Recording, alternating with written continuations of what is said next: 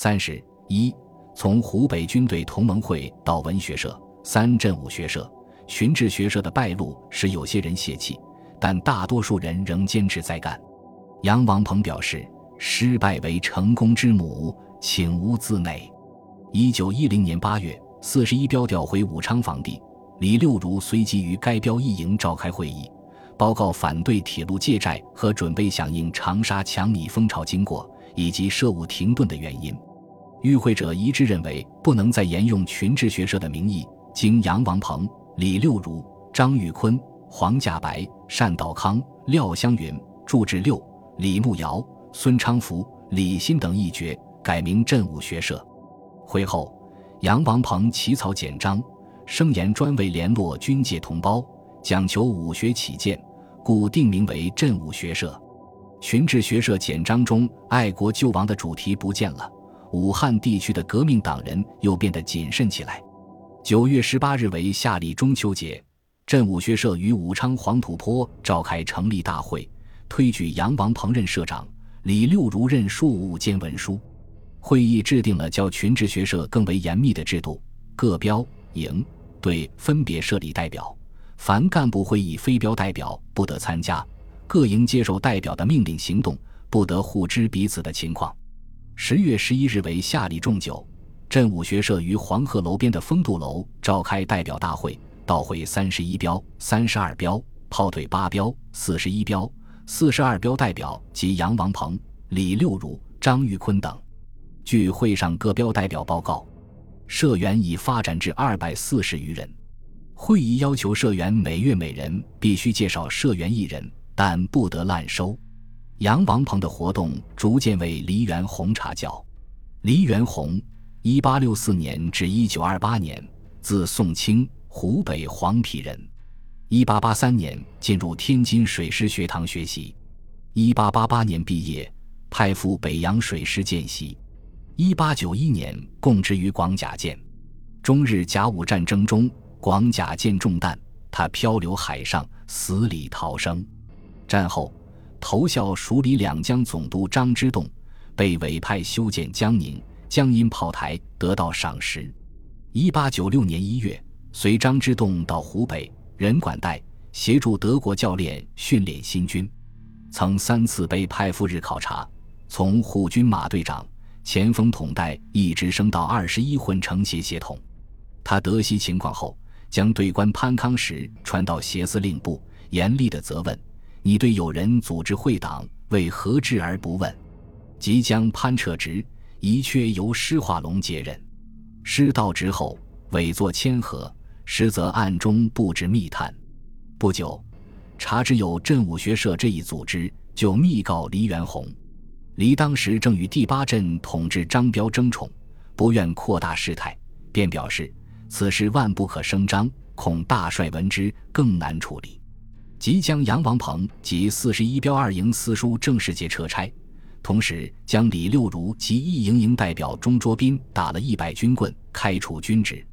杨王鹏撤差后，将社务交蒋义武主持。当时镇武学社社员已近千人，老成持重的蒋义武决心静观一段时期。他安抚各标营代表说。此时风声仍紧，望各同志忍耐，不可轻躁。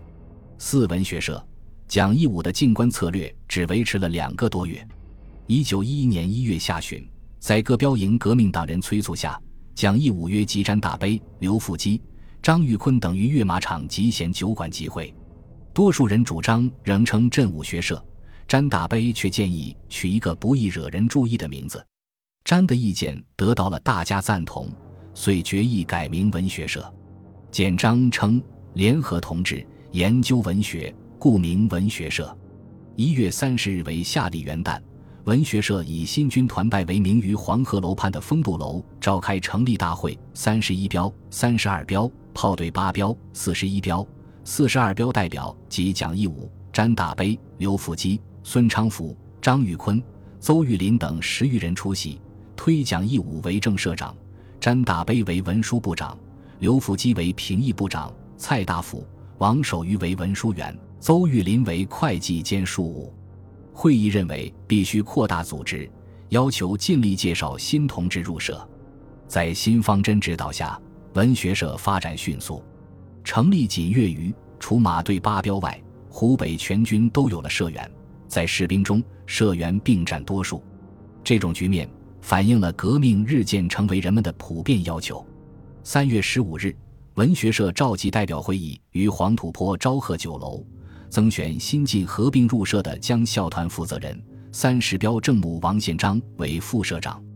会议决定取消关于社员阅捐和入社捐的规定，派张玉坤赴马队八标发展会员，同时提议社员采访的新闻及言论交《大江报》登载，各营队送报一份。《大江报》创刊于一九一零年一月一日，由詹大悲主办。该报标榜增进人群道德，提倡社会真理，灌输国民常识。他以对不法军官的无情抨击，获得了新军士兵的热烈拥护。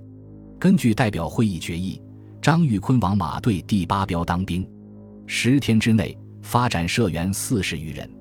不久，四十二标胡玉珍、邱文斌等组织的译制社，武汉商业学堂学生邓汉鼎、汉口商团刘少房等组织的神州学社也全体加入。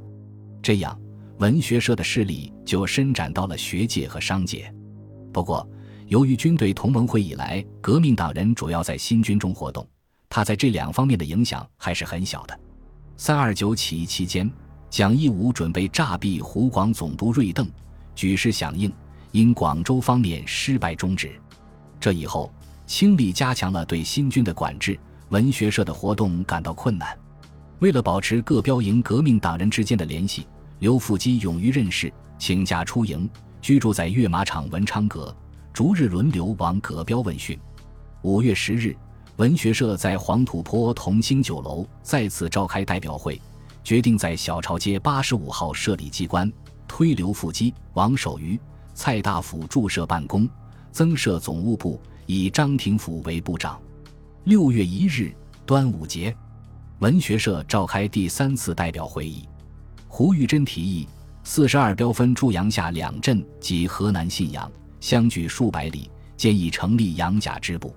会议肯定了胡的建议，决定以胡为支部长，以郑兆兰任交通，在汉口正域设立交通处。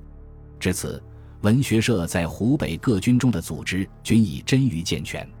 从湖北军队同盟会到文学社，中间发生过不少波折。但湖北革命党人矢志不移，奋斗不懈。这一年二月，谭仁凤受黄兴委托到武汉联络革命力量。他从詹大悲处得知有文学社这一组织，便邀同蒋义武、李长岭、王守愚等在武昌府与胡英处聚会。见面时，谭仁凤发现蒋、王二人像乡下佬，李向东烘先生，心里不大满意。胡英悄悄地对他说：“你别搞错了，湖北党人自成风气，大都埋头苦干，不靠外观相夸耀。”胡英的评价是正确的，正是靠了这种埋头苦干的精神，湖北革命党人才能在艰难的条件下默默地组织和积聚力量，为武昌起义做好了准备。本集播放完毕，感谢您的收听，喜欢请订阅加关注。主页有更多精彩内容。